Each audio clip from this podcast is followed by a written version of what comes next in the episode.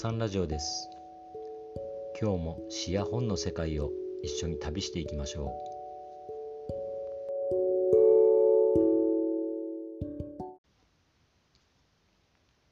僧侶。4人の僧侶。庭園をそぞろ歩き時に黒い布を巻き上げる。棒の形憎しみもなしに若い女を叩く。コウモリが叫ぶまで。一人は食事を作る。一人は罪人を探しに行く。一人は自得。一人は女に殺される。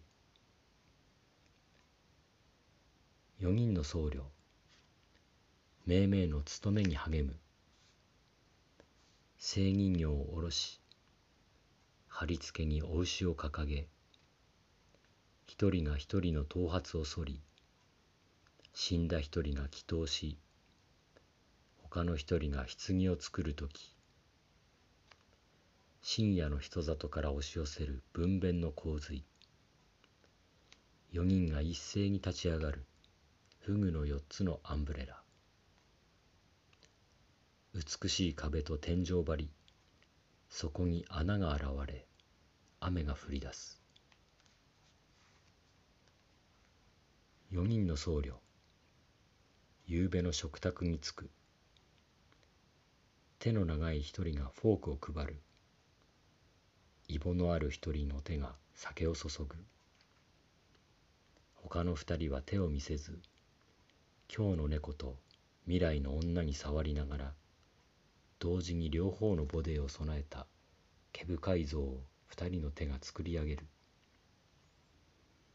肉は骨を締めるもの肉は血にさらされるもの。二人は飽食のために太り二人は創造のため痩せ細り。四人の僧侶朝の苦行に出かける。一人は森へ鳥の姿で狩人を迎えに行く。一人は川へ魚の姿で女中の股を覗きに行く。一人は町から馬の姿で殺戮の器具を積んでくる。一人は死んでいるので金を打つ。四人一緒にかつて交渉しない。四人の僧侶。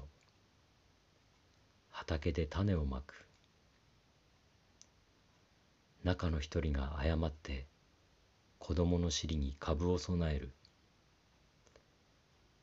驚愕した陶器の顔の母親の口が赤い泥の太陽を沈めた。非常に高いブランコに乗り三人が合唱している。死んだ一人は巣のカラスの深い喉の中で声を出す。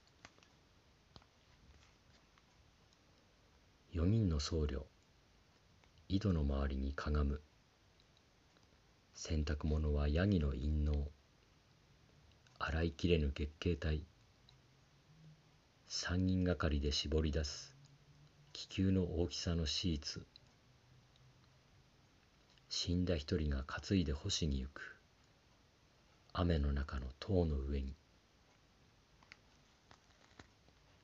四人の僧侶。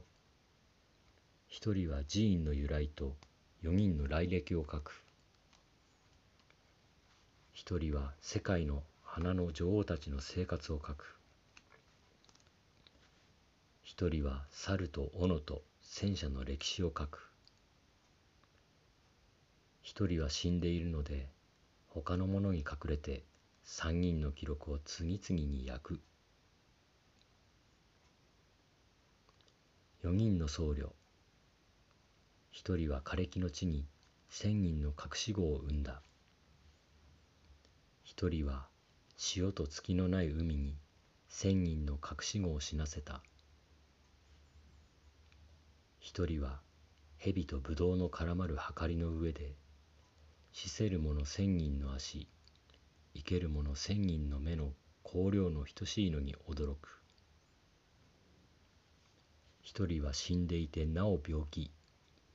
石塀の向こうで咳をする。四人の僧侶。固い胸当ての砦を出る。生涯収穫がないので世界より一段高いところで首を吊り共に笑う。されば四人の骨は冬の木の太さのまま縄の切れる時代まで死んでいる。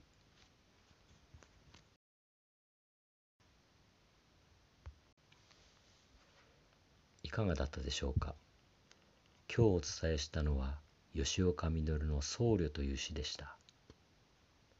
聖職者である僧侶を俗悪にエロティックにグロテスクに大敗的に描きつつ印象としてはどこまでもスタイリッシュで引き締まった美を感じさせます。偶話の形式でどんどん進むイメージは頭の中に暗くて不思議で美しい映像を映し出します。僧侶の一人が死んでいてなお病気であったりとユーモラスなのもとても効いてますね。皆さんはどう感じましたでしょうか？それでは今日はこの辺で。さよなら。